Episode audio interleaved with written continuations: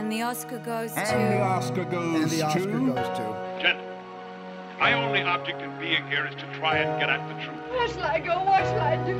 He's looking at you, kid. Frankly, my dear, I don't give a damn. could have been a contender. Fasten your I could have been somebody. They can only kill me with a golden bullet. What have I done? Call me Mr. Tibbs. I'm gonna make him an offer again. All real Love Americans is, is love too weak a word. stay back. I, I loathe you. You know, I loathe you. I, I love you. I did as instructed. Don't laugh! If there's something wrong, it's wrong with the instructions. This ain't reality TV! Respect it and validate it. Remember that's what you told me? It's time, Robbie. Welcome to the Next Best Picture podcast. And the Oscar goes to Parasite. Hello, everyone, and welcome to episode 180 of the Next Best Picture podcast. I am your host, Matt Neglia, and we are recording this following the 92nd Academy Awards, where nothing happened. I had this weird dream that Parasite won Best Picture. It wasn't a dream. It was real. The bong is being passed around. Everyone is taking a hit on this one. We are all high on cinema. Ladies and gentlemen, Parasite has won Best Picture, becoming the first foreign language film in the history of the Academy Awards to do so. Here to talk to me and to all of you about it, I have Dan Bayer. Pouring one out for the Irishman. Man. Nicole Ackman. I'm so much happier than I was last year. Cody Dericks. Yeah. Lauren LaMagna. I believe in miracles. Josh Parham. Only one word respect. Respect! And Tom O'Brien. And I'm flying high. exactly. Oh my god. So I can't get enough of this. I'm, I'm like in a euphoric state right now, and I just want to live in it for as long as I possibly can. It's like, oh, this is what it must feel like to see Donald Trump get defeated uh, for a second term. Like that. That's like the feeling. Um, it's it's indescribable almost. I've almost been like in a state of um, perpetual tears uh, at any given moment. I feel like I could just start crying. My heart is so full with joy. It, it's it's a really really incredible thing when the Academy actually does reward, um, objectively, general consensus wise, the film that unites uh, all of us. And yes, people, that means that for a brief, solitary moment in history, film Twitter was happy. it's it, like it, it never happens. Film Twitter has now ceased to exist. Now that everyone has nothing have anything to fight about, it has blown up. But everyone, like, take it in and just understand this will never, ever happen again. Not ne- well, not necessarily, but I mm. mean, you know, one can only hope, right? I, you know, one thing I was thinking a lot about in regards to this moment and the feeling that it did give off was this is what it should have felt like for Moonlight that evening. Instead of confusion Yeah. and a lot of every other emotion that we were all feeling with the roller coaster of La La Land, Moonlight winning with no interruptions or disruptions at all, um, that's what this felt like. Like that, that that's what that would have felt like. You know what I mean? It- it- and I just, I, I just keep remembering the roar from the audience when Jane Fonda said "Parasite." Oh my God. And that look in her eyes Oh, where she saw it, I was like, Parasite just won, didn't it, Jane, to say it? I tell you, like, she, like, this is why you get a goddamn legend like Jane Fonda to read Best Picture because that woman knows. You know, Did anyone she is- else kind of have is- intuition, like once Best Director happened, that like, wait, this actually might happen? So in that I like that definitely had pause, I was like, it's Yeah. happening. No, and she, but she knew that it would create tension. there was always the fear that 1917 could still take picture and it wasn't so much Oh, like yeah. a fear I-, I will say this if it had happened that way i would be more upset about that outcome than i would have been about uh, 1917 taking both if you can believe that Yeah, that would have been worse. because if you're going to go so far as to give us the surprise of the night with Bong Joon Ho upsetting in director and then not give the film picture to follow that, it just would have been like, oh, we're here with Roma all over again. This is one of those cases where, much like La La Land, not winning Best Picture is the best thing that could happen to Yes. 1917's legacy. Yeah. Agreed. Actually. And Parasite's legacy, just like Moonlight, I think is so strong already that it'll be able to withhold any backlash that may come its way as a result of winning this prize in the future. It's easily already one of the greatest Best Picture winners of all time. Yeah, it's in my top ten. Oh yeah. Yeah. Oh. So uh, there's a lot to talk about other than the historic night that Parasite had, becoming the first foreign language film to win uh, Best Picture. Uh, what I want to do is I want to, you know, kind of take us through uh, the evening as we go along here. And, you know, the first thing uh, that comes to my mind right away was of this really, really entertaining opening number from Janelle Monáe and musical guest Billy Porter and just the costumes from movies that weren't even nominated. It, it was it was awesome. For a I- moment, I- I truly thought I was watching the Tony Awards. Yeah, Yeah, it had It was- that feel. it was that good. everything is everything. Did anyone else feel though like they designed the costumes before the nominations came out? Because I was like, oh, they really thought Dolomite was gonna get. Not that Midsommar was gonna get nominated for anything, but, But there was like a lot of stuff. There was Queen and Slim, Uncut It That Gems Too, was up yeah. there. Uh, Us, yeah. And the funny thing is, like, so uh, talking with like my workmates this morning about the Oscars, because of course everyone talks about it and everyone still watches it, even though people are like, no one watches it, the ratings are down, blah blah blah. No, everyone still watches it, but it was funny because they were all like, the, my coworkers didn't like it because they didn't know what it what all those movies were. Oh, and they're like I, I don't know like i just didn't like it. I didn't know what was happening. Why was she singing this? What were the dancers doing? It was so random. I don't i guess it's just not for people who you know don't go to the movies all the time like you do. You know, when Janelle Monáe comes out dressed like the May Queen, I'm sure anyone that hasn't seen Midsommar is probably thinking that is a hideous outfit. I'm living for that moment. It was everything i didn't even know i wanted But the show is for opening night. Yeah, and this show is for us. It's for people who love going to the movies, and we love movies. So we all got it, and that's where we thought, okay, this is also our night in a way. It's not just for the people in the Yeah. room; it's also for us, the people who Right. went to the movie theater and loved watching this stuff. And that brings up actually an interesting point that I want to just address here. Um, the ratings were at an all time low for this ceremony. And I know that there will automatically be some red flags that get thrown up as to what that means and what that also um, will mean for the future of the Academy Awards moving forward. I think they just need to embrace the fact that this is truly a niche thing now for exactly the types of people that you guys just described. And it's okay. Maybe not right away uh, because they're locked into this contract, but uh, you know, at some point, just move it over to a streaming platform. In all honesty, and just you know, keep it niche. Um, I know they got to sell ads and such for it in order to, you know, pay for this Academy Museum and everything else. But I don't know about you guys. I like it when they have the razzle dazzle and these like big numbers and stuff. But at the end of the day, if it was just them in a room in front of a microphone just announcing winners without any of that, I'd still be into it, you know? like the Yeah, Academy and this- awards of yore yeah.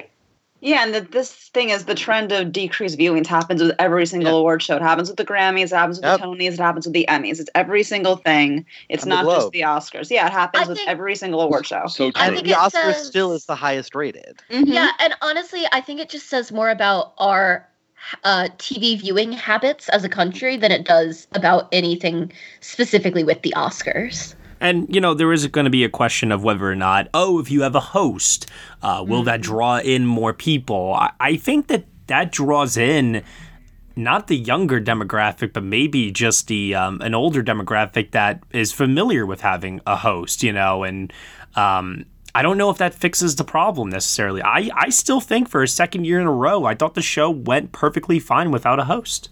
And I think if it was the right host, it could help.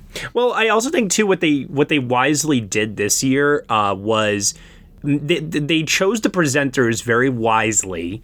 Uh, so that this way we could have like comedic bits that a host might normally uh, provide, uh, but they were given mostly to the uh, presenters. And you know they had Steve Martin and Chris Rock come out and do an opening monologue, though as if they were hosting. It, but it was I don't know. I felt that last year the no host thing worked much better.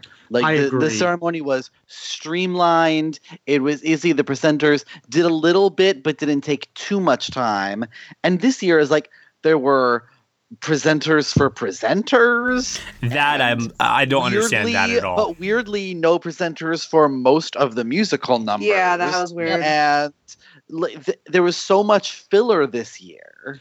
Yeah, it Yeah. felt like kind of empty, especially without the Yeah. musical performers having an, uh, an intro. To like, especially because some so much of the musical performances, I was like, why are we doing this? So like, give it a little context. Like the Eminem performance was just kind of like, Oh my okay, god! That was good. I, I don't care what anyone has to say about that. I don't care your, about your comments. I don't care about your questions.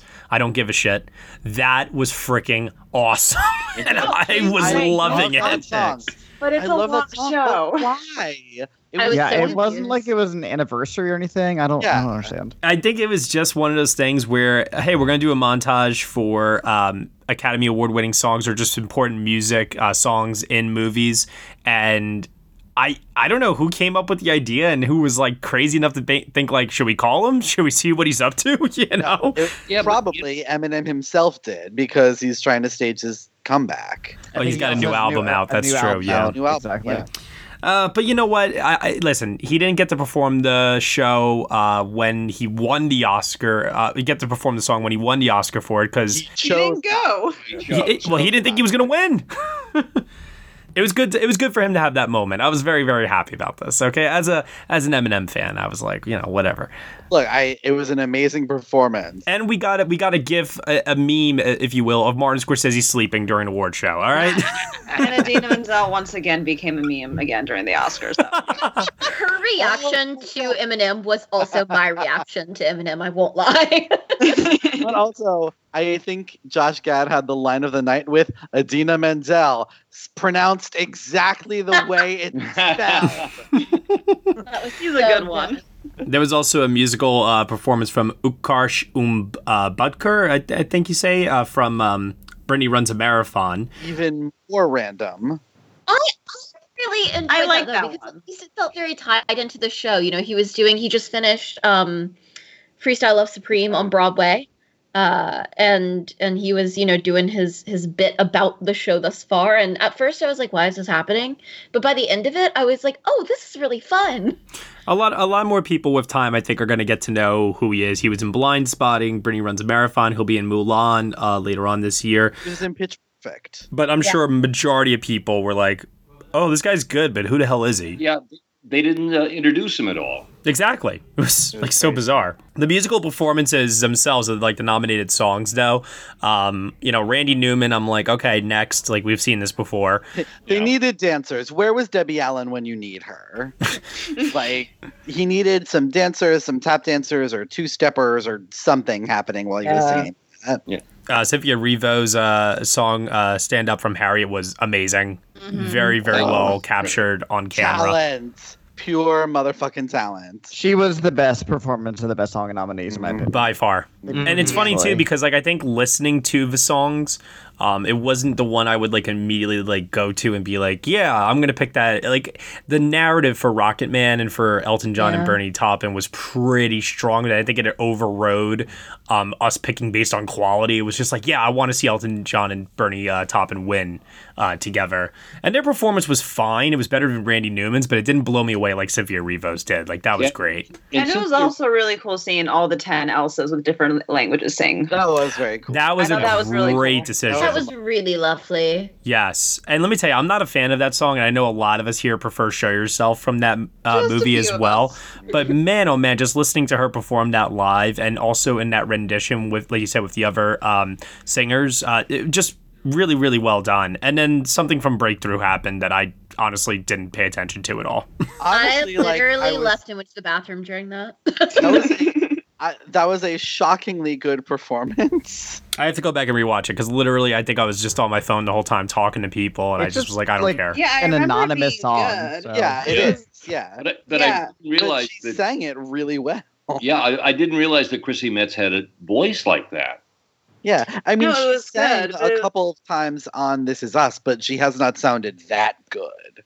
Yeah, the thing that just threw me, that was the first one that didn't have a presenter. I'm pretty like Josh Gad introduced the Elsas, but then one someone won an Oscar, then all of a sudden she's singing. Yeah. So that kind of threw me for a sec. So a lot of musical numbers all throughout the show that kind of like wake the audience up, not and also too probably for just people watching at home, just to give people something to enjoy. I, I like the atmosphere that that does create. I think this year they went a little overboard. I thought there were were maybe a little too many, but um, I I can't deny that it produces great television. I'm sure it must feel amazing if you're in the room. I bet I bet it does, you know, and and I'm so glad. It used there used to be years ago a medley of 90 seconds of each song. I hated that. hated that was so bad. Oh.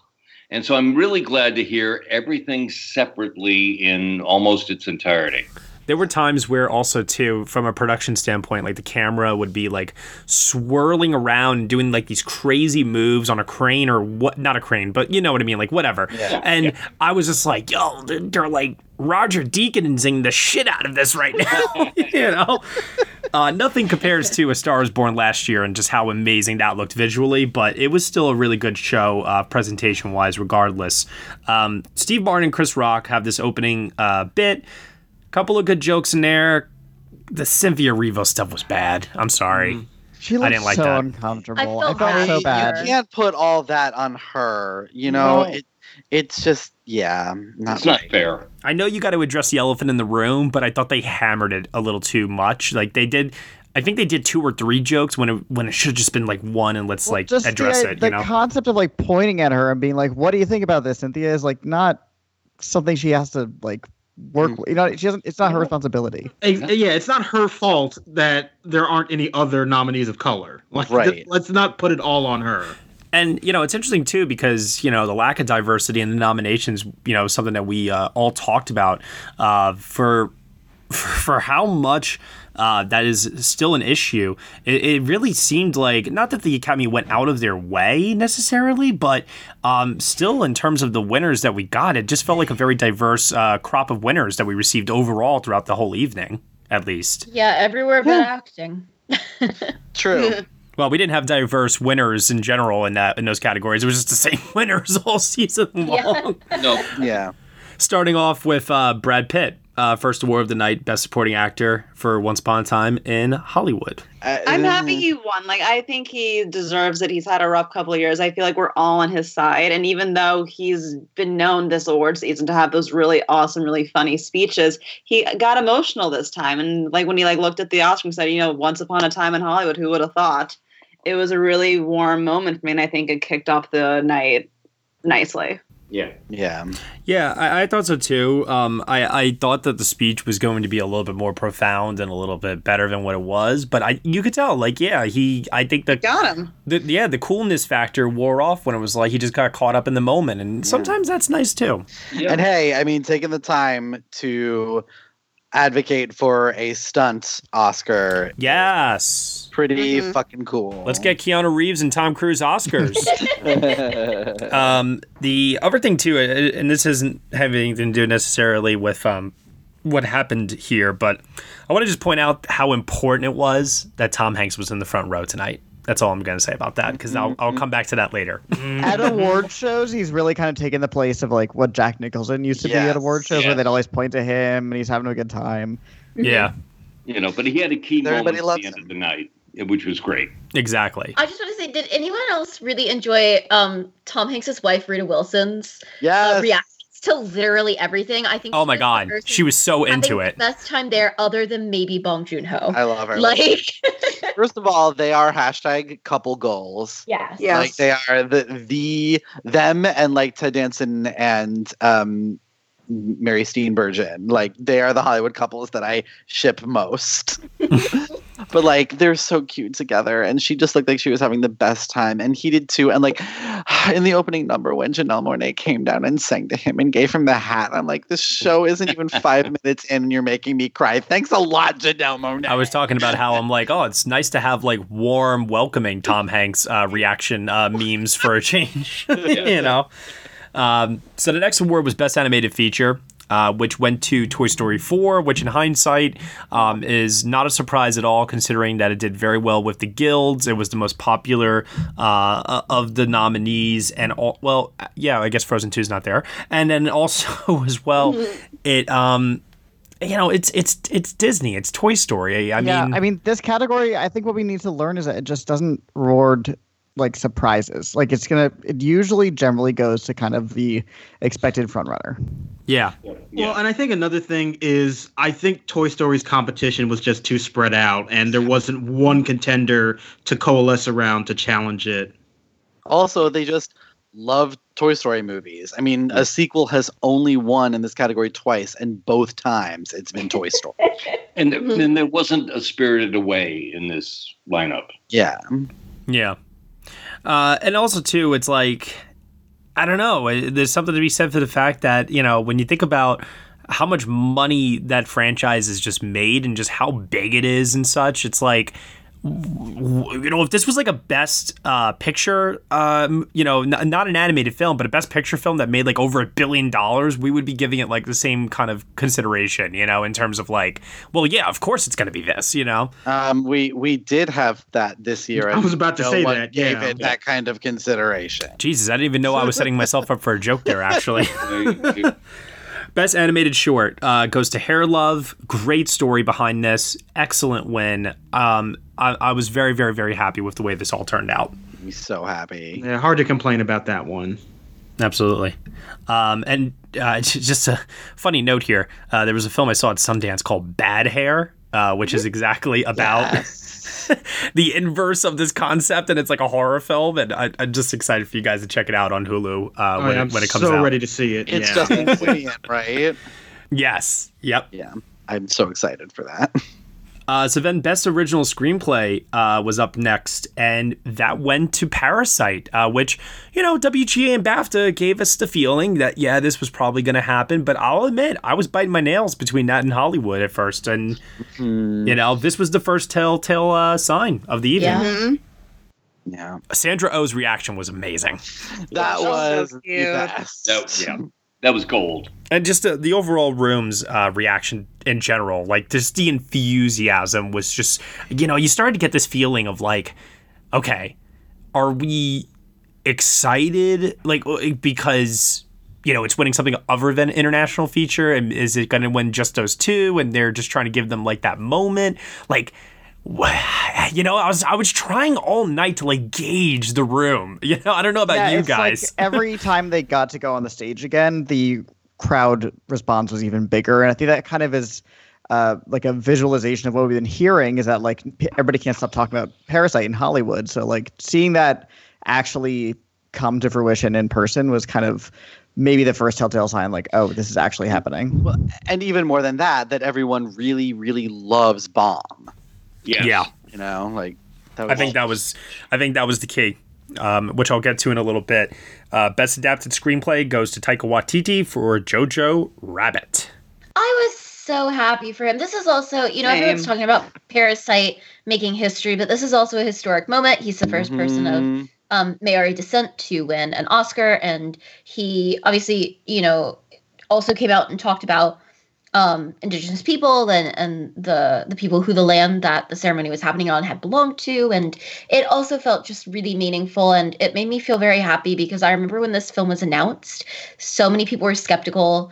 There were a lot of people who Yeah. were very against it, and you know, he had to there were many many years that he couldn't get this film made and so for him not to get, only get to make it and to have it do you know fairly well for what it is but to also win an oscar for it just feels really uh, important No offense to the other nominees in this category, but if uh, Greta Gerwig was going to lose to anyone, I'm happy it was Taika Waititi in the end. Yeah. Yeah. the only all know her person i would have been okay with and not to mention too, I've I've I've got this feeling a little bit after the WGA win, uh, where I was like, okay, if they gave WGA to Taika and Greta's got USC and Critics' Choice. I was like, I think Taika's going to then win the BAFTA because it had a strong showing at BAFTA nominations wise. And then that's when I was like, you know what? They're going to give it to Taika because I guarantee you there's a lot of people that feel Greta will probably be back. I don't mm-hmm. know if Taika will be back. I don't so this know. feels like our only chance to like ha- Well, give him this moment, you know? but like, remember, he's also already an Oscar winner before t- before last night Yeah, shorts. for his He was a nominee. He was just a nominee. Yeah. Oh, he was not right. He didn't win. He didn't no, win. we- actually, Andrea can Arnold won that year. Yeah. We all can agree that Greta's going to win something this decade. Oh, I definitely think so. She's Absolutely. getting on that stage. Yeah, you know, one of the thing. biggest things, and I want to just like make sure I say this point because I think it's very important to keep this in mind as we move forward, especially considering it is a new decade, is the reason I, I believe, personally speaking, that we don't get um, female nominees um, as often as we should. Not just in director, but just in other categories and just in general, is because of the lack of opportunity. And when I look at someone like Bong Joon Ho, or even Guillermo del Toro a couple of years ago with like Shape of Water, I, I think a lot about like how there is this like contiguous build of momentum in one's filmography where they're flying under the radar, they're not making necessarily Oscar quote unquote movies, but you know, just the stars align and there's one project and you've built up enough goodwill in this industry because of your credibility uh, that you just then have that defining career moment. And Gerwig, two years after Lady Bird, Lady Bird coming back with another Best Picture nominee, uh, yeah, third, fourth film, somewhere in there, she's gonna do it because that momentum and that credibility is going to definitely be there. She is legitimately overdue now. Yeah, and- and exactly. Lit- Little Women uh, grossed twice as much as Lady Bird did. And you know, I I would love to be able to then see Alma Har'el and you know Lulu Wang and a bunch of them Alma should be there. be able to come back uh, in two years with another film. Like, don't give me Lynne Ramsay seven years or whatever it is. You know, it's like Basically, everyone that was embroidered on Natalie Portman's cape, give them all the money. Whatever they want to make, let them do it. But everyone would always ask, why does Martin Scorsese get nominated like every single time? And it's like, because he just keeps getting opportunity after opportunity after opportunity. And it's like, we're, the women are not getting the same opportunities. So, But when they do get the opportunities, we go to the theater. The numbers show it. Like except for Birds Exactly. of Prey, like go see Birds of Prey, guys. But Seriously. for these little films, like people saw Little Women, people saw Honey Boy, people saw Hustlers, people saw The Farewell. Like those numbers prove that there's an audience there. absolutely. Now let's just make sure they get another project within the next, I don't know, four years, not make it nine, you know? Please. Yeah. Uh, best live action short, The Neighbor's Window. No surprise, it was the one that had, um, you know, the biggest stars attached to it. And uh, just cutting to the chase here with the shorts in general, um, majority of us went three for three, Yeah. which is insane. I couldn't believe it. Second year in a row, I did that. Same. Crazy. Best production design, a um, little bit of a detour there with the shorts, but kind of going back to the point I was saying before. Two women winning production design.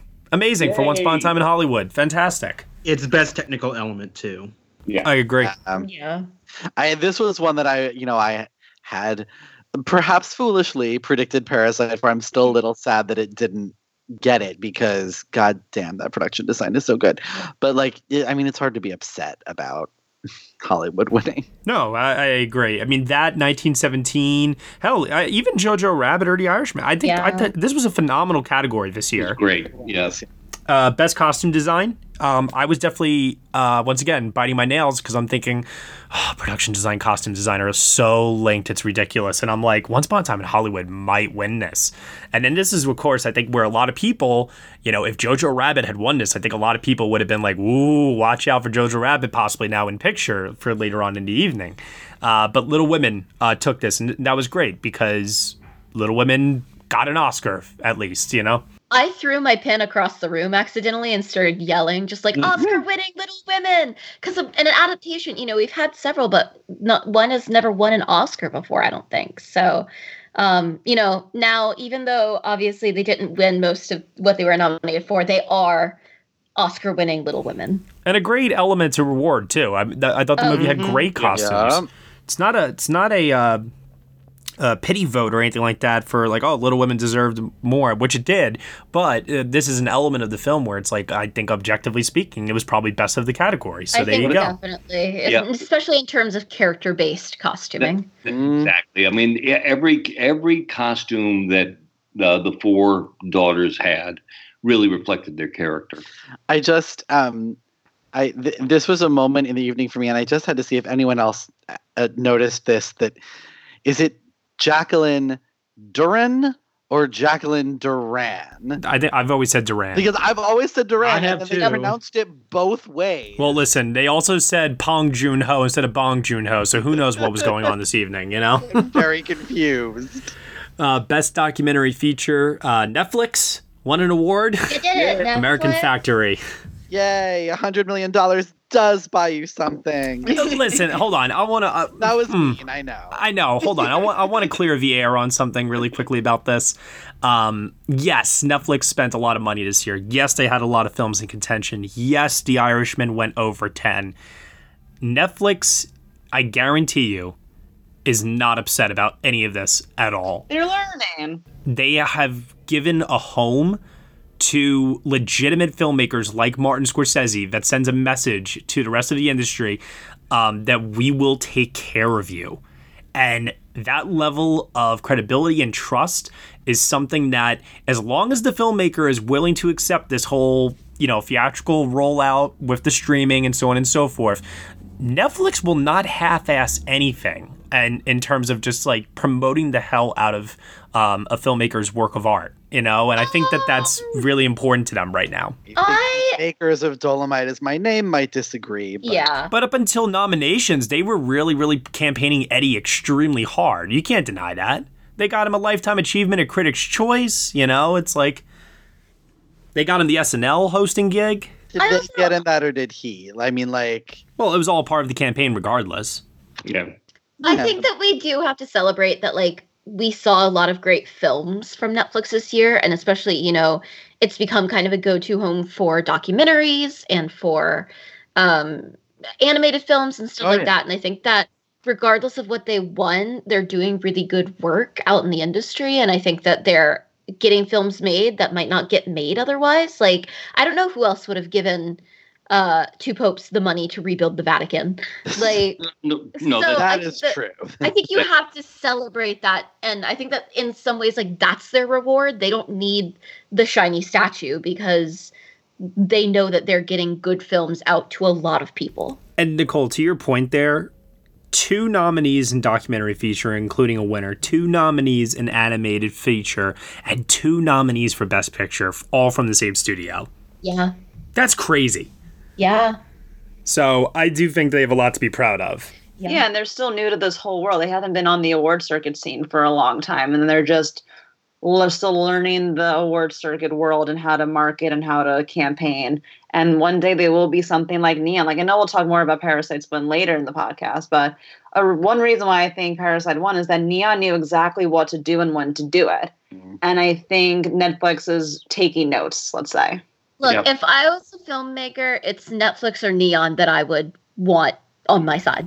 Yeah, not A24. No, please A24, please campaign. yes. Not hard, guys. Yeah. Well, no, please pick a campaign. So best documentary something. feature goes to American Factory. Um, considering the publicity around that film for a multitude of different reasons, uh, the Netflix factor, um, the fact that its director uh, most recently uh, and sadly uh, has cancer currently, um, there was. It, it made sense. It made sense that it would uh, win this in the end. And I did love that speech. Yeah. Yeah, it was a great Uh, then we had Best Supporting Actress at the midway point in the show, where we can now finally say Laura Dern is an Oscar winner. And crazy that she is so far the only member of that acting dynasty in quotes to have won an Oscar. Do we know why Bruce wasn't there? Is he shooting a movie or something? He was sleeping in his bed, waiting for Brad Pitt to wake him up. Oh man. I got it. That's I fine. um does anyone else just still have the song from uh the Independent Spirit Awards stuck in their head? oh my God, Laura Dern! That's just what runs in my head on loop continually. Amazing. That's so great. Ah, we didn't even talk about the Spirit Awards. they they were also a great show. Yes, they were. It were. was a great show, yeah.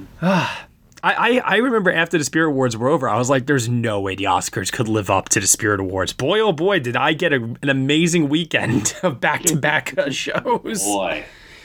Oh, man. But Laura Dern thanking her parents, um, seeing Diane, Diane Ladd get choked up and start crying. Oh, my God. Oh, like, it was great. Um, when Greta and Noah were crying too, I was like, I love this. I, I actually, yeah, I don't know about you, Nicole, or anyone else for that matter, but I, I kind of did view this as I know it's for Marriage Story, but in a way, I, I did view it for both movies in a sense, you know? It definitely feels like, and I think that also, like between the two movies, she showed her range, which I think helps. Um, and particularly because though the two movies come from a couple, um, and because Laura Dern is quite close to them, you know, she talks about she spent Thanksgiving with them. Like, Yeah. I think it definitely feels like it's it's um, you know, both both Noah and Greta probably feel like they both have a hand in it. Yeah, they're they're, they're uh, Laura Dern's second proudest parents. There you go. I mean, it's cute. It, it really was, you know, a, it's a career win, and you can't. It's hard to argue that she doesn't deserve one for the career. She's she's got her win. Now she can go become Academy president. There you go. yes. Speaking of Academy uh, politics, we got an announcement finally for the Academy Museum uh, later this year in December. I think they said what December fourteenth was it? I forget exactly the date, but yeah. Oh, sometime in December. Hopefully, when I go to Critics' Choice again uh, later this year, I'll be able to make a pit stop. Yes, you can Oh. report back. I drove I drove by it a couple of days ago. It's gorgeous. Absolutely. Uh, best sound editing. Oh man, this is where everyone's Oscar pools failed them. Dear God, best sound editing went to Ford v Ferrari. Man. I will say a massive shout out to Casey Lee Clark for predicting that there would be a split, and none of us believed her. I don't think she got it exactly right. no, but she had did, it backwards. She did know it was split, and Poor we all thing. laughed at her for it. You know, because it's like the thing with Hacksaw Ridge where you would expect the war film to take sound editing because it always takes sound editing, but Hacksaw Ridge and um, 1917 are the exception to the rule now. So. I, I, you know, Josh, you were the one I think, and Cody, I think you also brought it up too, and probably everybody to me at some point. Uh, that when I kept saying that, you know, oh, 1917 will definitely take sound editing. Uh, you all corrected me, saying, "No, I think it's going to go the other way." You know, so Well, I didn't predict a split, obviously. no, no, no, no. like, But if oh if we were But- predicting a split, you all cautioned that it could go the other way. Yeah. I mean, like usually the war movies go hand in hand. They get both, like Dunkirk or this, Mhm. or uh, not not this rather, like Saving Private Ryan, or it Right. goes to mixed thing like this or Hacksaw Ridge. American Sniper is the only one off the top of my head I can think of that got just sound editing. Letters from Iwo Jima. Okay, there you go. Yeah. Well, The those are maybe thing- those are, that's just a Clint thing then. I don't know. the great thing though is that it's not undeserved. No, this was a Oh, great yeah. split. Yeah, this was the correct split that it should have happened if it was going to happen. yes, exactly. And now the big question is, because we saw a correct split, are we still advocating for these categories to get merged when there's an opportunity to reward two films? I No. think Yes. the answer is to rename back to what it was before, whenever it was what it was Yep. a sound Best effect. sound Sound effects effects editing. editing. because I think it's not that there's not like something to re- you know it's not that they're not both worthy awards and important. It's that people don't understand the difference. It's weird because The sound. voters know the difference. I'm just really curious. Why not call it just bounce best sound creation, you know, or something Yeah. like that? Yeah, call it something, Something else. that that- clear. yeah. Well, because editing sounds like what mixing is. Like it's very confusing. Yeah. Yeah. Uh, maybe that maybe that's the thing. Maybe it's just all in the name, you know? Yeah. Yeah. Because I think the concept, that once you explain it to someone, it's very, very clear. Best sound editing is sound creation. Best sound mixing is sound balance. Every year I have to look it up and make sure I'm right. And I that, that is true, but I still feel like both of those skills are so dependent on each other for them to work that that's the reason why I still advocate for it to be one category. I See, I just like the idea of two films getting Oscars, you know, as a way. Uh, let's imagine Ford v Ferrari didn't win editing. Like, this would be the only way it, it wins something, you know? And we just saw last night the voters know the difference. Yes. I they- no, I don't believe that. Not I, all the I- I- time. Bohemian Rhapsody will forever convince me that they had no idea what they were talking about. No, I mean even even this year, I still don't really believe it. I just think that they like the sound in both of those movies and just arbitrarily decided to pick one. Stumbled into the right All choice. I, I think so. So I- Well, like think about that this way: if the vote is very, very close between people that are picking um, the same film for both, and then you have just a few people who you know go the other way, uh, you know, for each one, I think that's how you get these splits. I don't think they're actually based on a knowledge of what one is versus the other. It's I- all I don't. just No, well, I If think you they vote for are. Bohemian- I think if you they vote for Bohemian Rhapsody and sound editing, that to me definitely proves you don't know the difference. And if you get splits, they are by accident. if you voted for Bohemian Rhapsody in general, why? True. Look, I think that the split happens. I think the splits prove to us that there are a large enough pocket of people who do know the difference, and those people can make the difference. Uh, well, I want to ask when 1917 lost sound editing, who here had a feeling? Me, I did. Me. yeah, I did Oh, too. man. yeah. I, I was starting to feel like that La La Land, like, oh, you lost this category, which you were expected to win. Hmm, you know? So, Sorry, But then it got mixing, Sam. so then it, it kind of bounced back a little bit, but it was expected to take both for sure. now if it had lost both, I would have been like, holy shit. Yeah, I was freaking out because I really did think that Ford I could at that point have I, taken know, I was very nervous. Yeah. Uh, best cinematography did go to 1917. Thank so God. we had a back to back of mixing and cinematography. And I, I don't know about you guys, but isn't it kind of weird that like we were like all begging for Roger Deakins to win an Oscar for Blade Runner 2049? He gets a standing ovation. It's like this very, very big thing. It's one of the best moments of the night. And this year he wins, and we're all just like, yeah, okay, moving on. All right. I was so happy that he finally has two. He deserves to have Oscars. If Emmanuel Yeah. Lubezki can win three in a row after losing so many times, then Roger Deakins can get 33, as far as I'm Uh, concerned. yep. Absolutely. Um, best film editing did go to Ford v Ferrari again, and I don't think it was. No, it wasn't this award. Uh, but going back to sound editing, um, the the sound editor who won for Ford v Ferrari, I, I love that he didn't like give two shits during his speech. Probably thought that it was the only time that Ford v Ferrari was going to get up for an Yeah. award in the evening, Yep.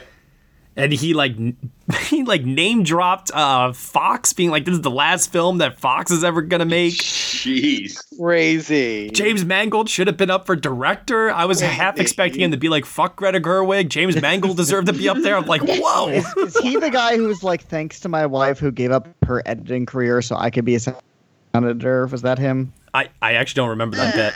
That That was the- so that awkward. just made me go, oh boy, okay. I do not remember that. Oh, it was bad. No, I think it was this because um, I remember being like different categories, like that the couple is a part of. I might be wrong, but Gotcha. Yeah, because the film editing went to two people. It went to uh, Andrew Buckland and Michael uh, Mc, Mc, McCus, McCusker? I don't know. Husker. McCusker. Uh, so that's right then and there where the uh, death nail happened for the Irishman. Uh, you knew right then and there it was going over for 10 for the night. Yeah. This was also the moment where I got a little nervous for Parasite. Me too. It's like, Yep. oh, Yeah, I was like, okay, so 1917 lost one, and Parasite lost one. Yeah, I mean, Parasite still had screenplay, so I, it still had the path, but it didn't have the surest path path that I thought it would, would have Yeah. without it. Of course, I didn't know what was going to happen later in the night, but at that point, I was still very nervous. yeah. And it, and it lost production design. So, they I mean, it was like, yeah, but Yeah. it wasn't expected to win production design. no, no I know. it could have. It was a solid second. It was not going to win, Dan. it was, it was You just need to accept that. 1917, Yeah. I still love that. Whatever. I, I, I sent out a premature, turns out, uh, tweet. I think I said something along the lines of, like, I think that just did it for Parasite's, like, best picture chances for later on in the evening. And a bunch of people were like, no, Matt, there's still hope. And I was like, fine, fine, fine. Okay, all right. I, like, quote retweeted myself. All right, all right, all right. I, I have hope again. It you know? definitely deflated me a little bit, but I wasn't willing to lose hope, like I said, because it had screenplay, and that yeah, was still same. Yeah, because there was a world where it could win just the three. Uh, Yeah, you know, how many. Best Picture winners have we seen lately where they just win three every year? You know, Mhm. and one of them is screenplay. So yeah, that screenplay win, that was the key. If it had lost screenplay, It needed that more than editing. Oh. Yeah, they did. yeah. Best visual effects goes to 1917. Um, listen, you know, I I I get it. I especially considering that 1917 is a Best Picture nominee. Um, it was the number one, number two for Best Picture. Uh, sorry, in this case, number two. Um, and you know, I, I, I but here's the thing though, I'm getting a little tired of like, I don't know, I, I I'm a little indifferent about this win. I have to admit. Well, It's because the whole supporting special effects thing. And that's the thing, like it's it is supporting visual effects and they're mostly invisible, which to be honest might actually mean that they're more effective, that you Right. aren't noticing them. Like in that whole Yeah. montage, they showed that building in the village, that that building wasn't on fire, but you didn't notice it. Like that's supposed to be the the point That's of the most point. montages. yeah. I, I mean, it is what we as a team also picked in Cody's article that he put together. Mhm. Yeah. I Yeah. think that, especially because of what it ended up up against, I think there were so many people who were detractors for The Irishman or The Lion King, didn't want to give it to a Marvel film, didn't want to give it to a Star Wars film, that it seems like the obvious winner. I, I agree. I mean, we all, I think, collectively predicted it to win across the board uh, over here in terms of like predictions wise. So, in, that regard, it just made it did make sense. But I don't know. I, I do feel bad for these visual effects artists that work on these bigger uh, movies that, you know, like are probably killing themselves to turn these shots in on time. Yeah, and they get talked about all the time, though. Like, Right. they But get the also- articles about their work and 1917 it's i i don't i it's what i would have chosen because i do think that there's mm-hmm. something to be said for visual effects that you aren't like oh wow look at that effect there Well, then the social network should have won best visual effects then, as far as I'm concerned. Are if that's you the case. me? I Oh, mean, here we David go. Fin- Fincher movies are great at having invisible effects. Yeah, maybe we'll uh, see that happen next year. Uh, we'll see. Best makeup and hairstyling goes to Bombshell, uh, which I have to admit, at this point in the evening, I wouldn't have been surprised if 1917 did take this. Um, I was starting to feel like this, like surge coming on for 1917 at this point in the evening, um, not realizing that this would be the last award that it would win. You know, so. But Bombshell wins, uh, continuing the trend of Darkest Hour, Vice, just these real life historical No way, figures. it's the same person from Hmm. Darkest Hour. even. Yeah. So I'm sorry. I'm so bored. I, I just want something different to win in this category. and that's how we could have gotten Joker people. So Well, you know what? At, Don't do at least that. it would have been Happened to different. Suicide no Nope. which evil are you going to go with, Josh Parham? Suicide Squad is an Oscar-winning movie, guys. Stop it. Hashtag never forget. Uh, best international feature film went to Parasite. No surprise there whatsoever. Uh, Penelope Cruz, all smiles when it happened. The whole room just cheering, going fe- going ape. Penelope Cruz wasn't all smiles. You could see the disappointment on her face that it wasn't Pedro. Like, Fine. Uh, she had that moment with with him a couple years prior. So Yeah. did, and it was Yeah. wonderful. Iconic. So But here's the thing, though, and and, and and when you think about it, it's so funny because Bong Joon Ho gets up there, he delivers the speech, and I went back and I rewatched the speech, and he's delivering it though as if like, yeah, this is the last time I'm going to get up here tonight. I'm even going to have my cast stand up for everybody and get an applause. You know, it was like Yeah. This was meant to be the culmination of Parasite's evening. And it could have been. yeah, yeah. absolutely. i i saw a tweet that said um this poor man just keeps asking for a cocktail and getting handed an oscar yeah. it it does almost make me wonder though sometimes like when you are nominated across so many different categories and you don't know where your night will end um do you save all of your bits for this speech do you think you're going to win later so you might want to save something for this and if so if you don't save anything you don't know what to do like how do you come up with something on the fly that's even better than what you did before i, I don't know how they I do it it's like sometimes you know Year, it was clear last year. It was clear that Cuarón had thought through which you know what he was going to say for each award. yeah Like, because he had it was a very different theme for when he won the cinematography versus directing, and it um. I think you kind of have to do that. Like, look at what the award is for and look at what you want to say based on that. Because obviously, like, everyone wants to thank their cast and their crew and their agent and blah, blah, blah, blah, or But, talk like- about animal rights blah. Uh, we'll get to that. Yeah. Hey. But I get, I get it, Dan. I get it. yeah. Uh, great moment for Parasite. Um, I was excited for Bong Joon Ho to get stupid shit faced drunk, um, as, as I'm sure he was as well. It's the best line of the night. Yeah. I loved it. Yeah. I wonder, I wonder what drink he finally had. A glass of soju, of course. Of course. Of course. Best original score uh, goes to Hildur. I'm not even gonna try and say her last name, but maybe I'll try just one time. Gottendur But what a speech. for Joker. That yeah, that was a What a speech.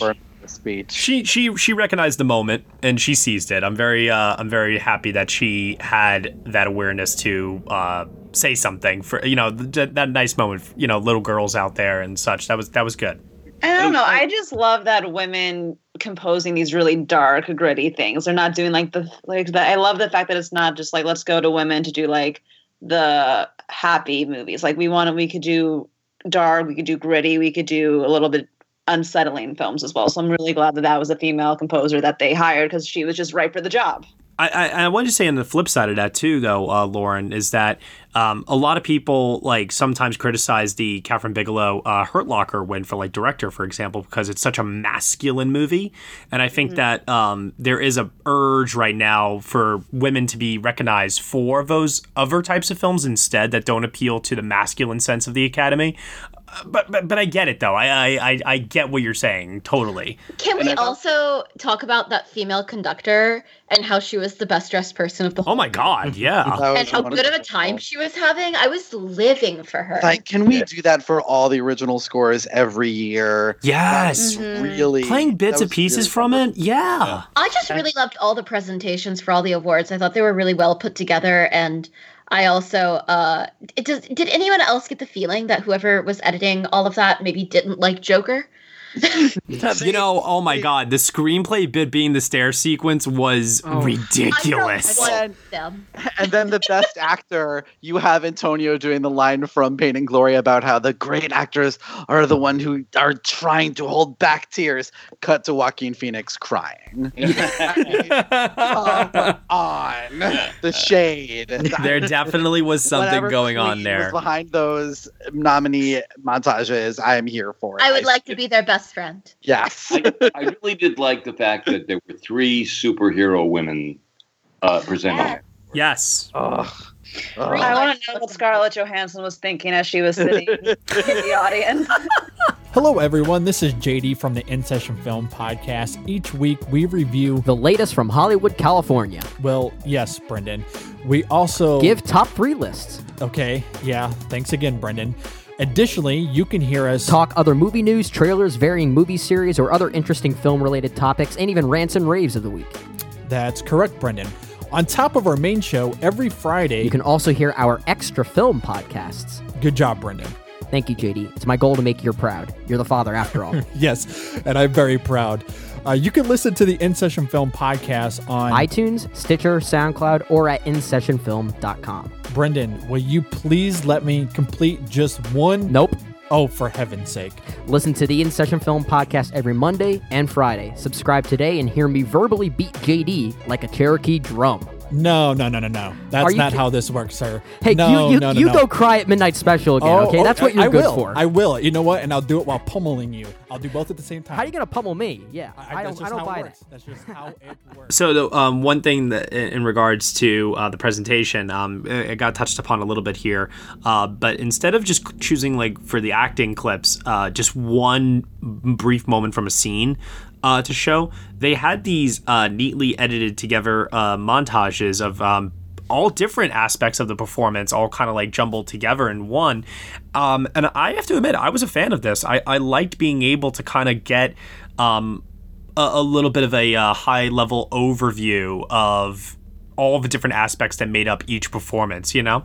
I also thought that the way that they edited together the supporting actress one in particular was like made a really powerful statement about like women in film this year and I I really liked it although I will say my one my one gripe with the the editing of these montages was that they showed so many clips of Brad Pitt once upon a time in Hollywood and not the one of him on the roof. Yeah, no shirt removal. Missed opportunity. Stupid. Again, Brad, I'm single. And gay What's men up? all over America and the world were very disappointed. I can't even imagine what that man's Tinder must be like. It, it must be. I, I can't even. Come on, he does not really have Tinder. No, I've been looking. Again, Brad, I'm single. Best original song goes to "I'm Gonna Love Me Again." Uh, Rocket Man, Elton John, Bernie Taupin get that moment up on stage, and uh, Bernie got to speak for the majority of the speech. Which is nice. Yeah, it was really wonderful. Ties into the themes of the film, the relationship between the two. I thought it was a very nice, symmetrical uh, kind of a moment of like everything just coming full circle for the two of them. It was nice. Uh, right then, best director. Oh boy. Here we go. This was the Olivia Colman moment of this year by far. This was unbelievable. I mean, okay, just for a little bit of context here. Hmm? Sam Mendes and Bong Joon Ho tied at Critics' Choice. Sam Mendes won Golden Globe, BAFTA, and DGA. Bong didn't win anything else except for Critics' Prizes, which he led in this year. The last time that this happened was Steven Soderbergh in 2000, won Critics' Choice, didn't win diddly squat, and yet he was able to defeat Ang Lee, who also had won Golden Globe, BAFTA, and DGA. And it's just such a rare thing for there to be an upset in Best Director like this. I mean, you know, Best Director typically goes right down the line. You win majority of these awards, you're winning the whole damn thing. Like this was surreal. That's what I, knew. It's huge. Oh my god! And all I could think of the entire time was, like I said earlier in, in the podcast, if they're going to give Bong director, they're not going to give the film picture at this point. This is just cruel. yeah.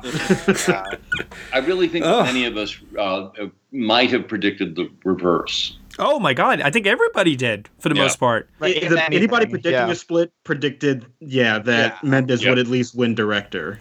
I did see some people. I was going through some of the ballots that we received for predictions from the community, and there were some people that did predict Bong Joon Ho for director, but 1917 still for picture. And I was like, I wonder if they're just hedging their bets, maybe.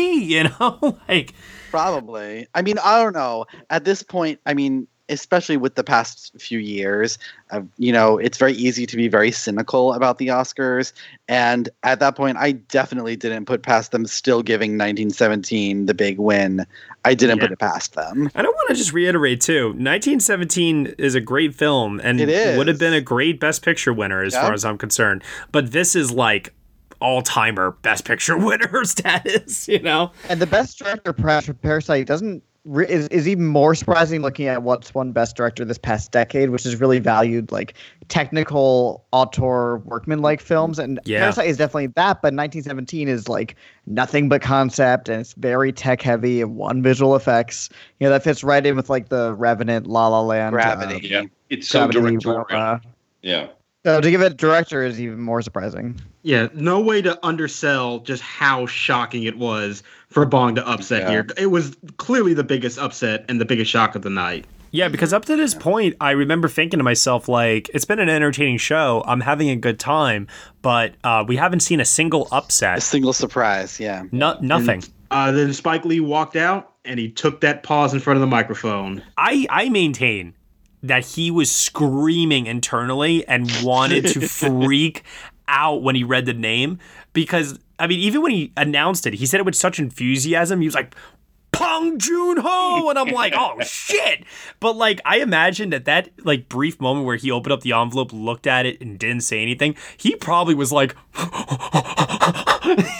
you know Because he's Spike Lee, man. He can't help it. Wears It's- emotions it's true. on his It- sleeve. It was it been and it was interesting to compare how he did that when with um, what Jane Fonda did, being cool, calm, and collected, and giving that two or three moment pause. A- absolutely. I mean, it, it was definitely one of those moments where I, I was like, "Is he about to say like Martin Scorsese or something?" Like, I like a lot of things went through my mind in that brief second. You know? And that oh, the, oh my god, okay. The the shout out from Bong Joon Ho to Martin Oh, it Scorsese. Oh, into yeah. the standing ovation. I mean, especially since at that point it was very clear that the Irishman was winning jack shit. I, I thought that that was like icing on the cake as far as like Cinema's universal. absolutely. It was wonderful. That it was also just felt like a really I don't know, it felt very special because it you know, Bong Joon Ho obviously gave that really beautiful tribute to Scorsese and he obviously also, you know, called out Quentin Tarantino and how he has supported his work and he said his his lovely, lovely comment about how he wanted to take a Texas chainsaw to his award and split it with, That with was all of them.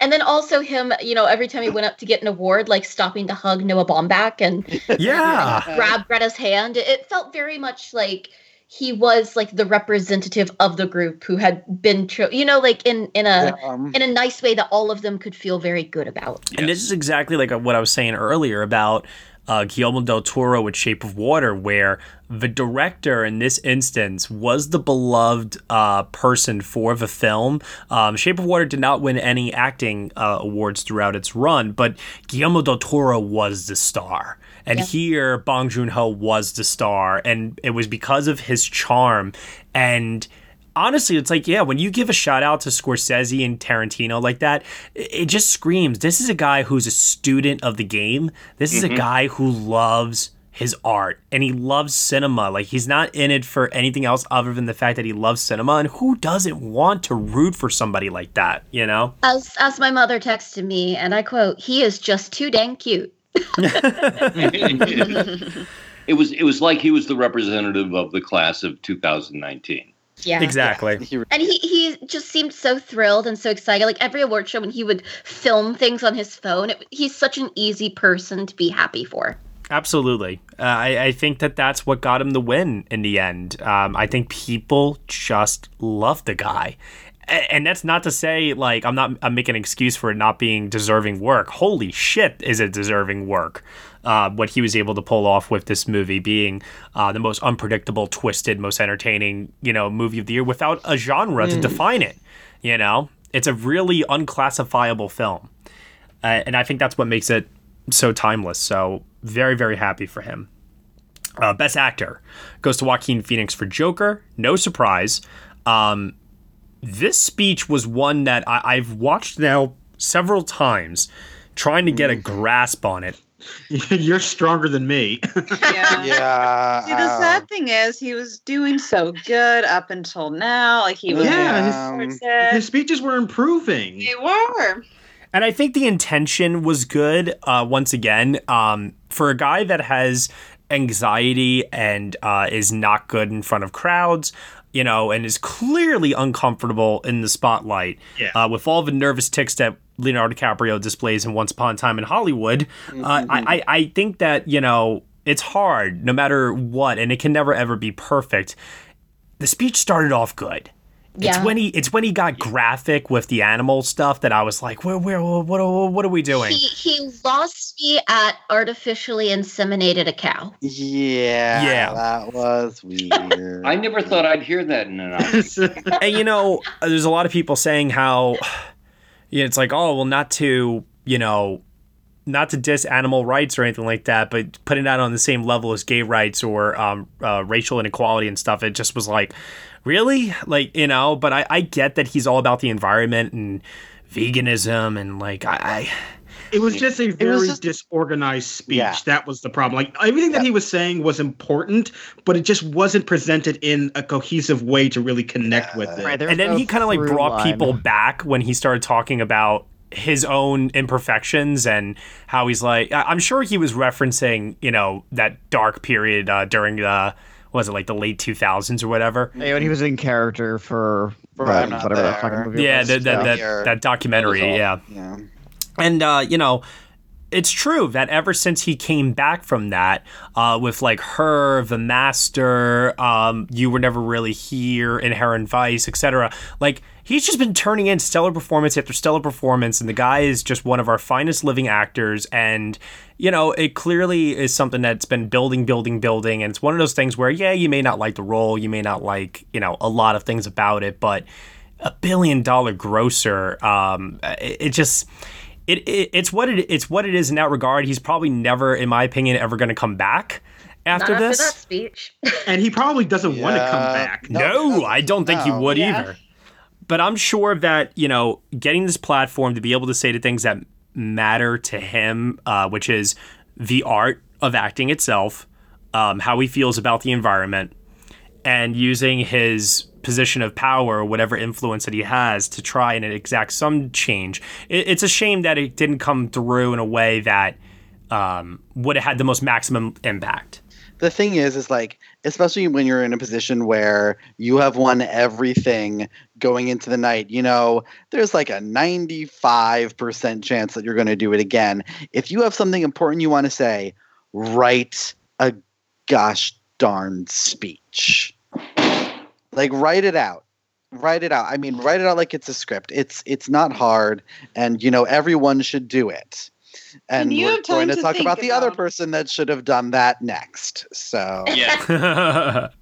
um, and then um, I, I was waiting all season. Amanda Spears Yes, uh, told me at some yeah. point that he was going to save uh, something for River Phoenix for the Oscars, and I was like, okay, okay, let's see if he does it. And sure enough, at the end, right. he he himself, Yeah. like Brad Pitt, he got choked up and he was on the verge of tears, uh, even just in, at the mere thought of even saying his name. You know, That was lovely. It's an overwhelming moment. and that was the sad thing because like that was such a beautiful, heartfelt, touching moment, and I worry that it kind of got lost amidst all the baby cows.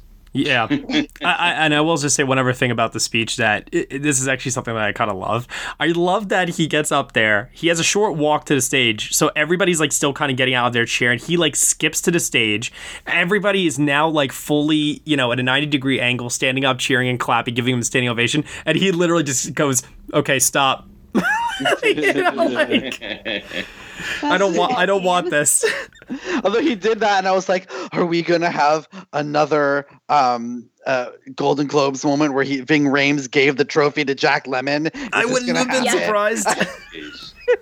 I'm gonna say I don't deserve this. I don't want to give it to someone else. I'm calling it now, though. If he ever gets nominated again, um, which I think he will, he's still relatively young and he still has a lot more in the tank. I guarantee you, he Joe Pesci's the whole season. Yeah. Oh sure. Oh yes. I bet. Yeah, I wouldn't be shocked.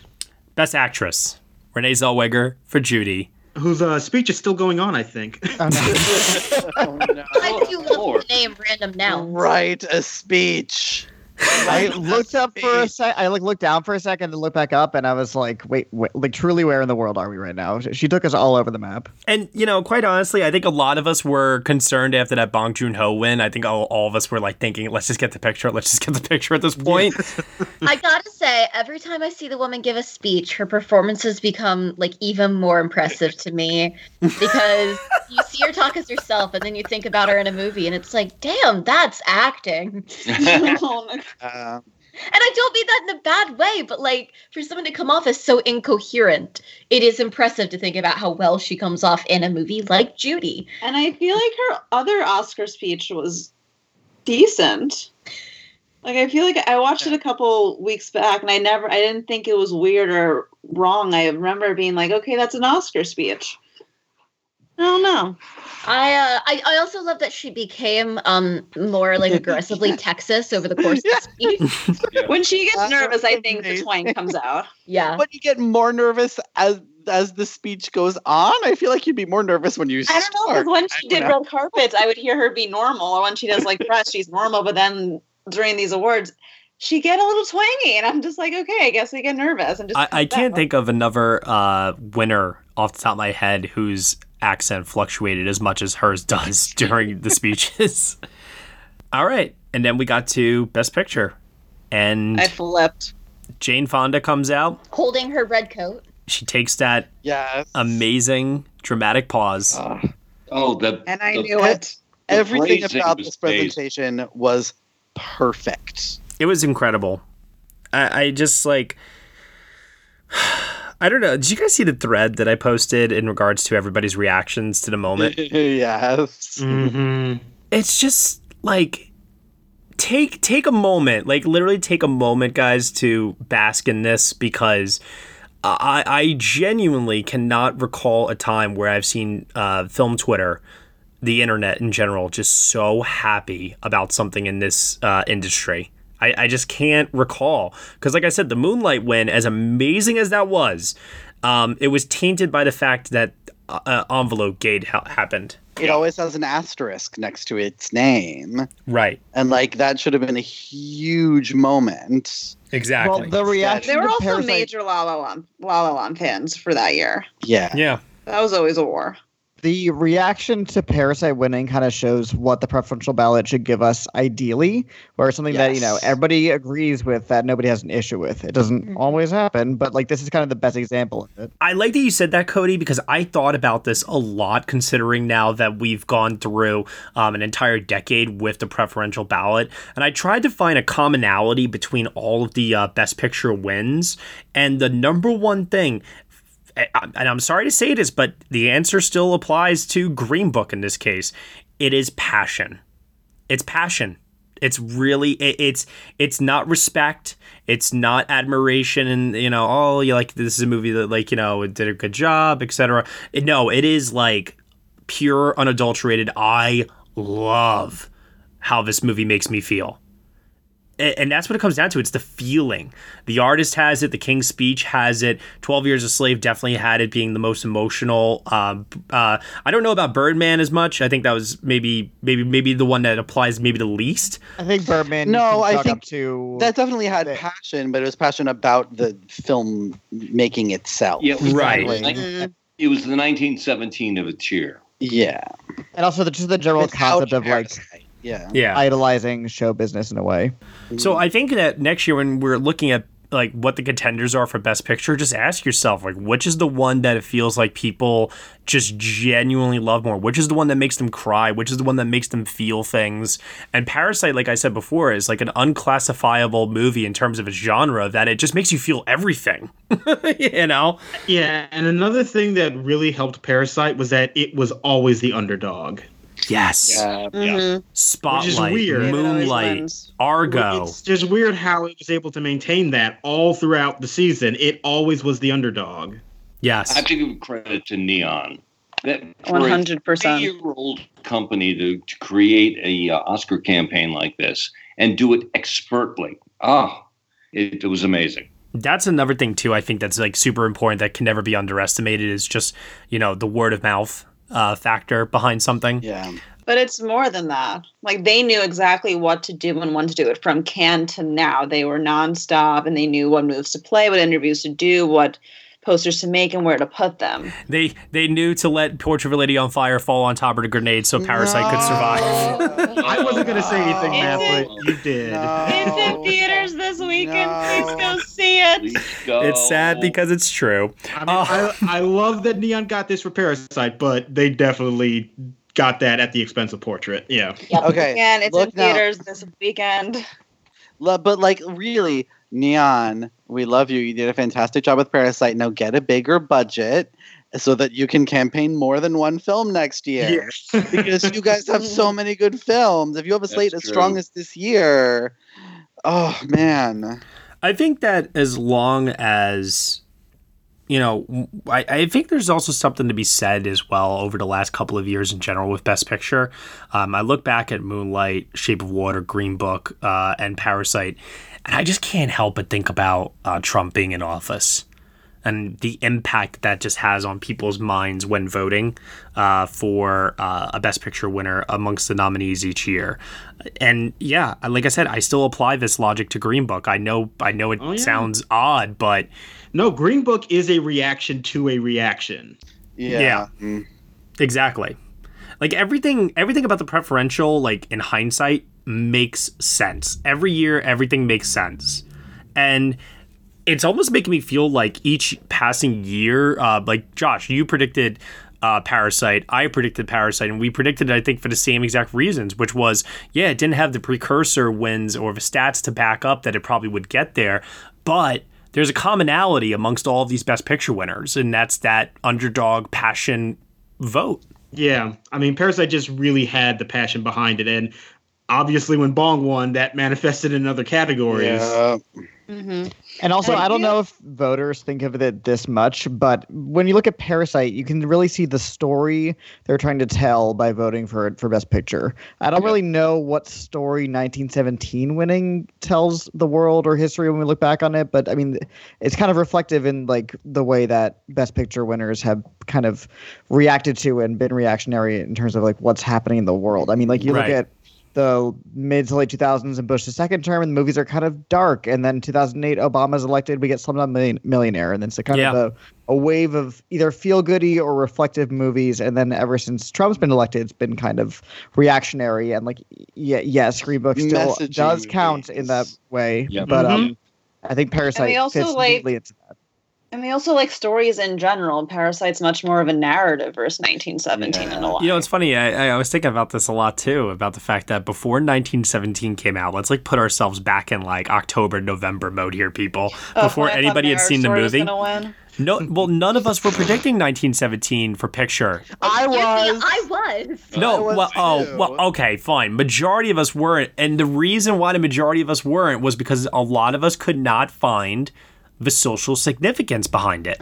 I here's the thing about it for me. It's is that 1917 is very much the old in quotes definition of important that the academy liked to honor. Yes. Yes. You know, it's that taking a an an important historical moment and presenting it with a certain level of finesse and artistry and storytelling value. And Parasite is very much a newer, I mean, well, I mean, like we keep saying, it's sort of unclassifiable.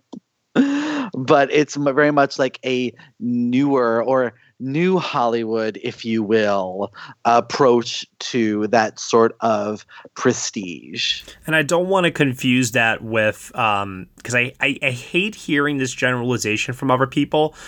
Um the old members of the academy are not all voting for old school types of movies. I can guarantee you that.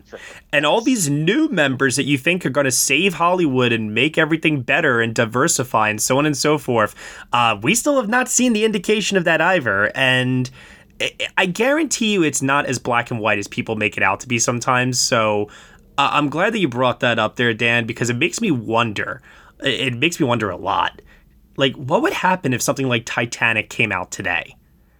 Would it be seen as the Irishman, the big bully that's going to muscle everybody out and something smaller overtakes it? Or would it still steamroll the season? You know, it's like I think we're just living in different times. I think that in that Titanic is a very special case, and it probably Yeah. would in It any year. If, if it had the same production history, like because everyone was expecting that shit to be a disaster. Master. True. Like they were expecting it to bankrupt the studio. James Cameron would never work again, and it ended up being like the biggest box office hit of all time. Well, you know who's going to make the next biggest box office hit of all time?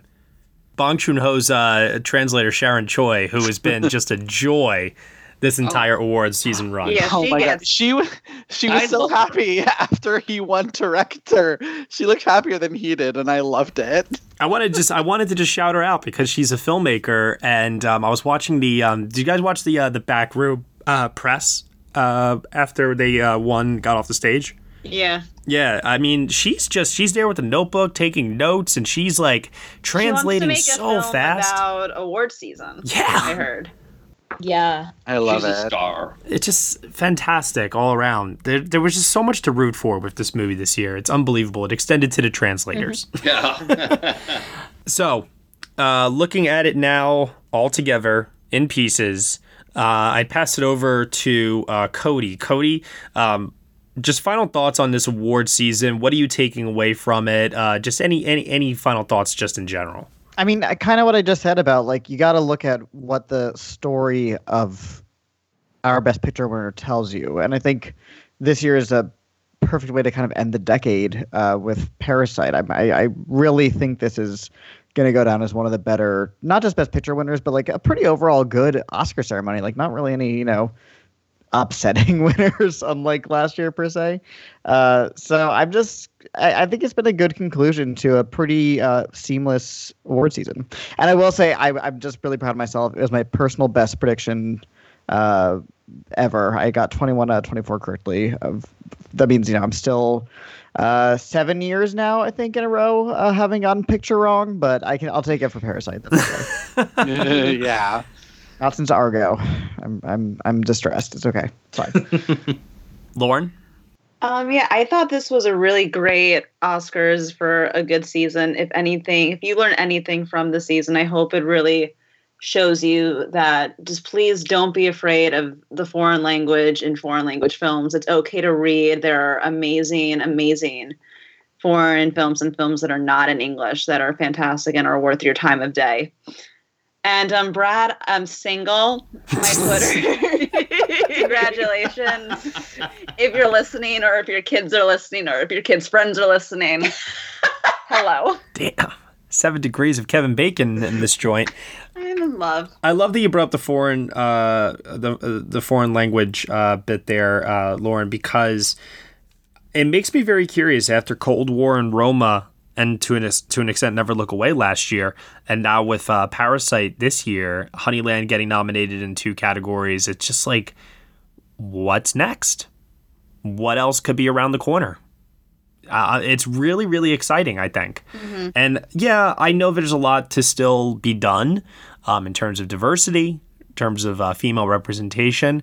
I maintain that this is not something that you can just fix literally overnight. We're not going to wake up uh, tomorrow and it's going to be, uh, you know, a 50 50 split. You know, in all categories of men and women, it's just not going to happen like that. It's it's baby steps, and there needs to be an established uh, consistency uh, before we can get to that point. And um, something like this, uh, I, at least I don't know for, about you guys, but it gives me hope for a brighter future of of uh, inclu- in- inclusive.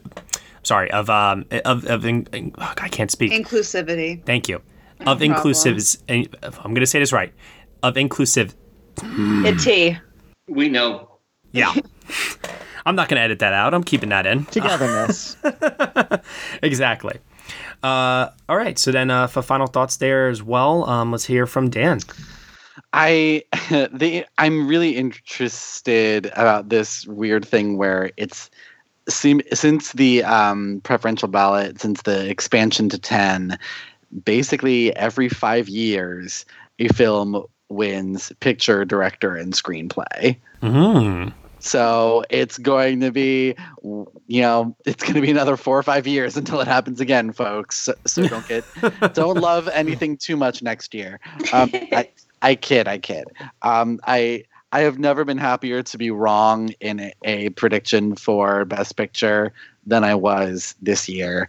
Um, I also like. I think much like you know other losers like Boyhood and, and La La Land, I think losing was the best thing to happen to 1917's future reputation.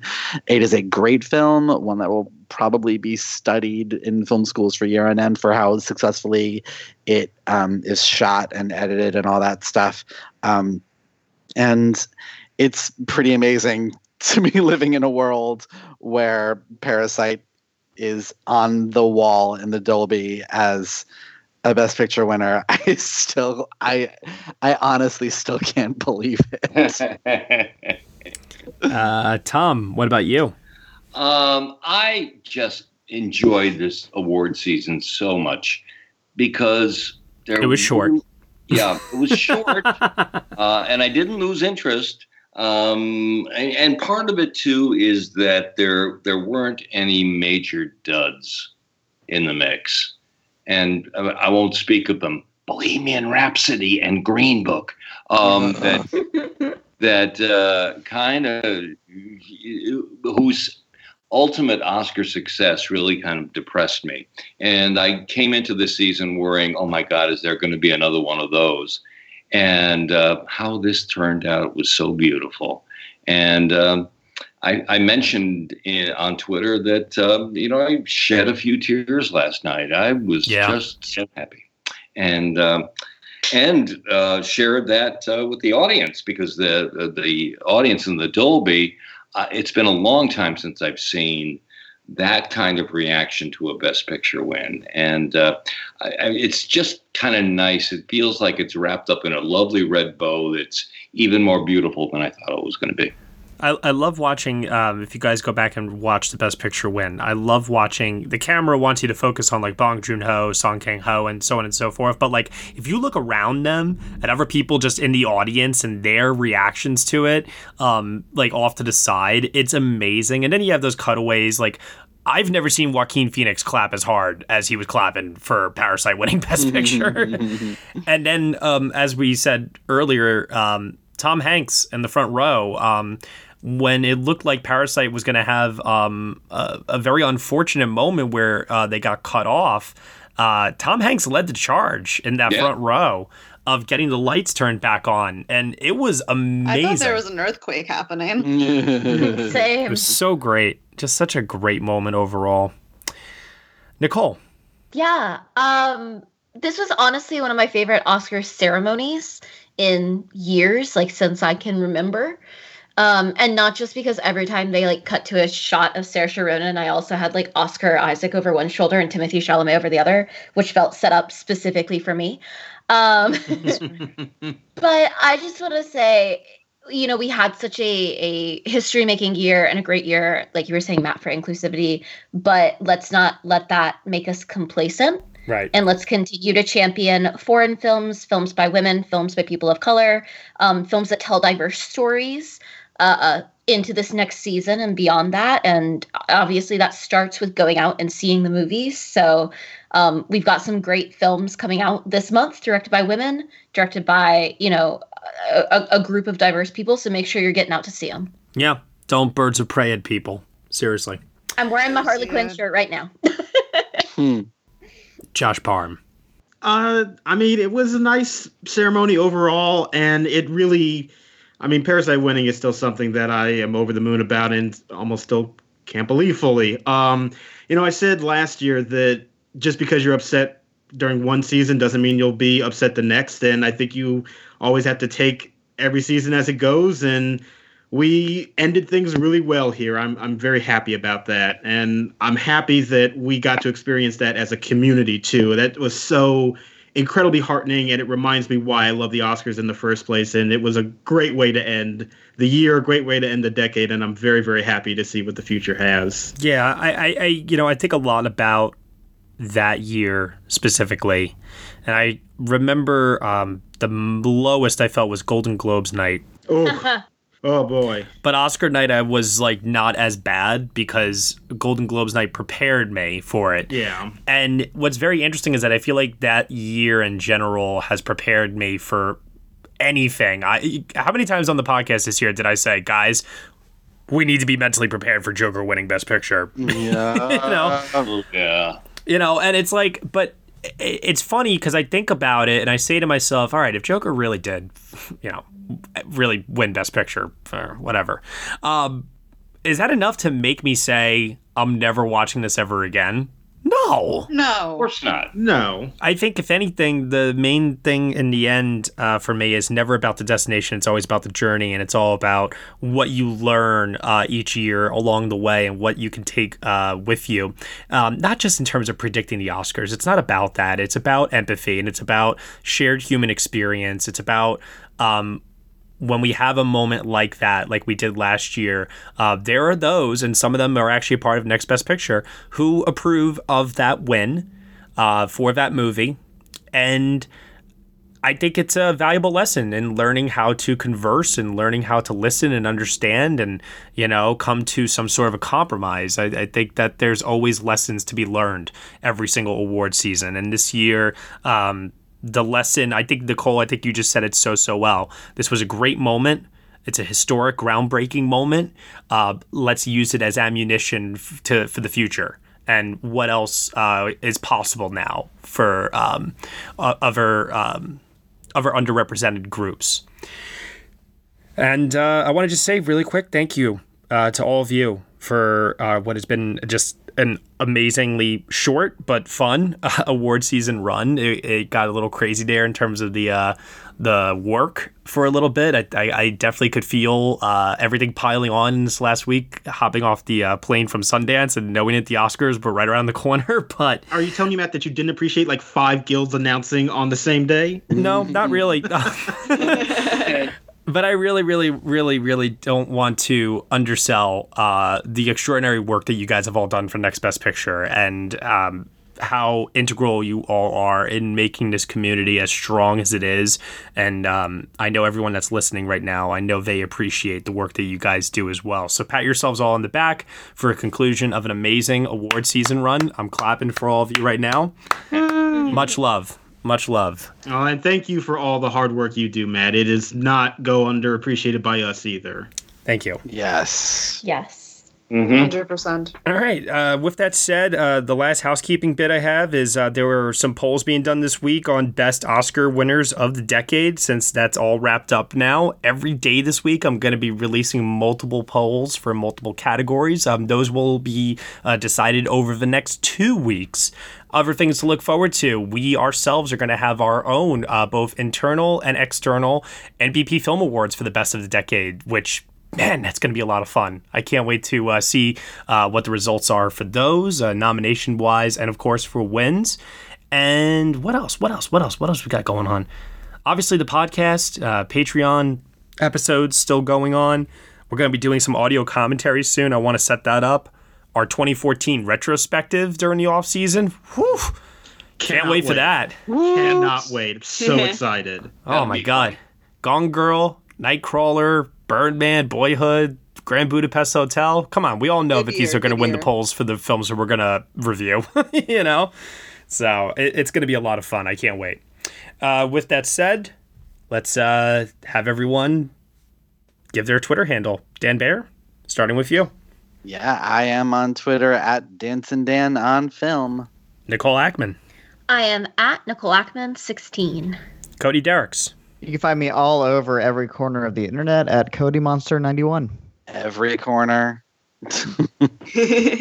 Listen, Lauren LaMagna, You could find me on the Twitter at Lauren LaMagna. Tom O'Brien, You can find my yammering at Thomas E. O'Brien. Josh Parham, I'm on Twitter at JR Parham. And you can find me at Next Best Picture. Look at that, people. An hour and a half long podcast for something that I think was like three hours last year. Yeah, it was over three hours last year. Oh, yeah. yeah, I thought we did a pretty good job here. Uh, if you want to hear more thoughts from us about the award season, uh, the Oscars last night, and everything else that's uh, coming, I mean, Dan. Daniel Howat did this extraordinary article on uh, Oscar contenders uh, for this year, year in advance, which is, hey, listen, God bless his soul for putting that together. I know I didn't have the time to do so, uh, but there's a lot of really great stuff to look forward to, and you can find it all on nextbestpicture.com and also on the Twitter. Thank you so much, everyone, for listening to episode 180 of the Next Best Picture podcast. You can subscribe to us on iTunes, SoundCloud, Google Play, Stitcher, TuneIn, Player FM, Acast, Castbox, and also on Spotify. Be sure to leave us a review on Apple Podcasts. Let us know what you think of the show. We really appreciate your feedback there, as well as your support, which you can lend on over at Patreon for $1 minimum a month. You'll get some exclusive podcast content from us. Stay tuned next week for a very, very special, very, very cool announcement on February 16th, episode 181 for all those that are listening right now. Want to squeeze that in there somewhere. Thank you so much for listening as always. We shall see you all next time.